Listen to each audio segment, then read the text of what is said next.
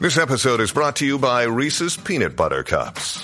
In breaking news, leading scientists worldwide are conducting experiments to determine if Reese's Peanut Butter Cups are the perfect combination of peanut butter and chocolate.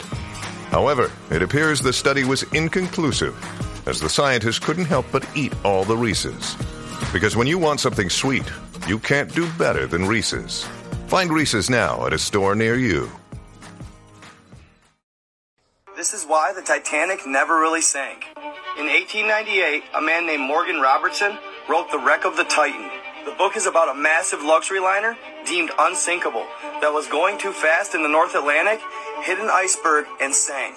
Wait a second, wait a second. The month it sank was April, and almost all the passengers died due to lack of lifeboats. Sound oddly familiar? Almost 14 years after Robertson published that book, the Olympic, I mean, the Titanic would sink. In April, after hitting an iceberg, and most would die due to lack of lifeboats. Oh yeah, I almost forgot to mention. Just two years after the Titanic sank, the author of Wreck of the Titan would die from poisoning. On top of that, Morgan would establish the Federal Reserve Bank just a year later. Because all three of his competitors died on the Titanic. He was supposed to be on it, but canceled at the last minute, along with his friend Milton Hershey, who would later form the Hershey Empire. Oh, don't worry, there's more.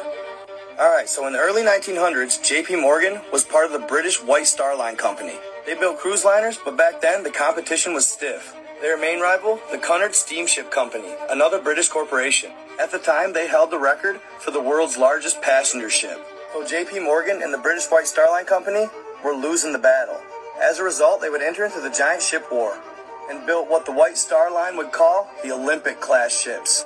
The Olympic was built first and was considered the lead of the three. They also had the Titanic and the Britannic. But on just its fifth voyage, the captain would make a wrong turn, hitting a British military ship. The massive ship would barely limp back to shore. Then, at a later trial, it was deemed the White Star Line was responsible for the incident. This would result in economic disaster for JP Morgan. Not only was he getting no insurance check, he had to pay for repairs and was sued. So what would he do? Take the newly built second ship, the Titanic, and switch it with the Olympic after repainting both ships. Then intentionally sink the Olympic, but make it look like to everybody that the Titanic sank. When in all actuality, it was brand new, sitting comfortably in the bay. Insurance fraud 101, fam. Oh, and by the way, this was all confirmed by an elderly gentleman on his deathbed. He was quoted as saying, The Olympic, not the Titanic, sank that day. But he didn't say anything in order to protect him and his family. So JP Morgan would intentionally sink the ship, which was the Olympic, not the Titanic, so he could collect insurance money and eliminate opposition to the Federal Reserve Bank. The competition being Jacob Astor, the richest man in the world at the time, and he was a longtime friend of Nikola Tesla. JP Morgan backed Thomas Edison, Isa Strauss, and Benjamin Guggenheim, who were all opposers of a Federal Reserve Bank. I gotta say, that's an elaborate scheme, fam. But it's plausible, and honestly, I believe it. JP Morgan would go on to earn the title of the richest man in the world and back the US in the Industrial Revolution. This is why the